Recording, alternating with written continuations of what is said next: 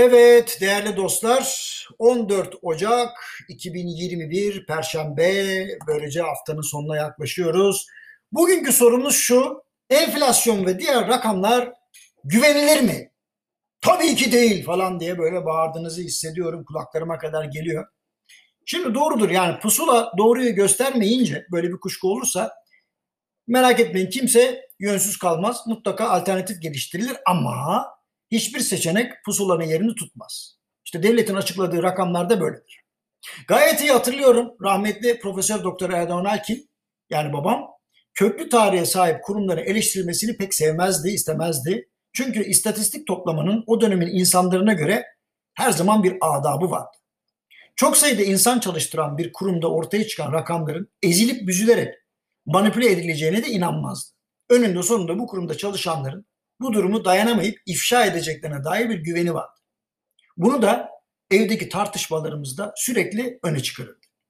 Tabii Erdoğan Hoca ve yaşıtları ahlak, vicdan ve rasyonelliğin egemen olduğu dönemlerde büyümüş oldukları için Dünya Bankası, IMF, OECD, kredi derecelendirme kuruluşları ve eski ismi değil, şimdiki TÜİK üzerinde 2013 yılında vefat edip aramızdan ayrılana kadar ciddi tartışmalarımız olduğunu hatırlıyorum.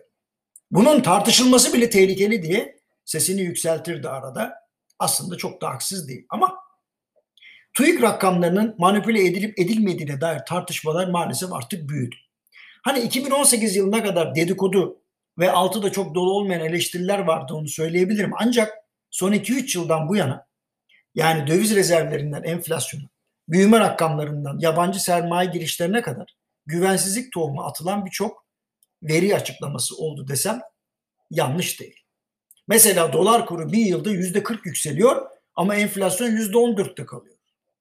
Şimdi bu gibi durumlar Erdoğan Hoca'nın kültüründen, en azından rahle-i tedrisinden geçmiş bizim gibi insanların bile kaşlarının kalkmasına sebep oldu.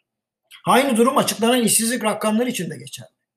İşsizlik tanımı hane halkı anketlerinde sorulan soruların bilgisi ışığında yapılıyor ve maalesef bunlar da tartışılır. Yani bakın ne kadar zor söylüyorum, zorlanıyorum. Mesela iş aramaktan vazgeçenleri işsiz saymayan ve onları farklı bir işsizlik tarifine doğru sevk eden yaklaşımlar içinde bulunduğumuzu söylememiz lazım. Yani ne kadar doğruyu yansıtıyor, yani bilmiyorum. Yani şimdi Mahve İlmez Hoca ve farklı bazı hocalar var. Diyorlar ki yok kardeşim, işsizlik çok yüksek. Bana kalırsa da öyle. Şimdi hal böyleyken bazı ekonomistler ve uzmanlar inisiyatif alıyorlar ve TÜİK verilerini kullanarak kendi enflasyon oranlarını açıklamaya başlıyorlar. İşte var birçok kıymetli hocamız ve uzman. Elbette bu durum giderek kafa karıştırıcı olmaya başlıyor. Çünkü özel sektör ya da kamu hiç fark etmez. Tüm kurum ve kuruluşlar bütçe, yatırım, personel, harcama ve diğer politika ile yaklaşımlarını devletin açıkladığı rakamların referansı ile belirliyor.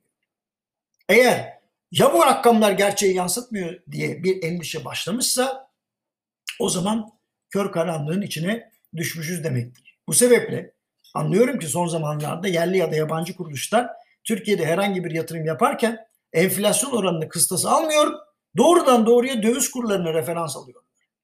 Bana da sürekli soru soruyorlar. 31 Aralık'ta döviz kuru ne olur? Ben de dedim ki cumartesiye rastlıyor diye espri yapmıştım birkaç yıl önce. Yani şimdi Merkez Bankası'nın yeni başkanı Naci Ağbal göreve başlayana kadar da maalesef faiz oranları da piyasadan kopuk belirleniyordu. Yani yatırım kararlarına hangi referans noktası alacağını kimse bilmiyordu. Neyse ki yeni ekonomi yönetimi geldi ve piyasa gerçeklerini kabul eden ve arz talep dengesine saygı gösteren bir yaklaşımla yola devam ediyor diyebilirim. Ancak enflasyon verileri üzerinde soru işareti, pardon verisi üzerinde, çünkü veri zaten çoğul, verisi üzerinde soru işareti hala olduğu gibi duruyor. Açıklanan rakamlara kimse inanmıyor.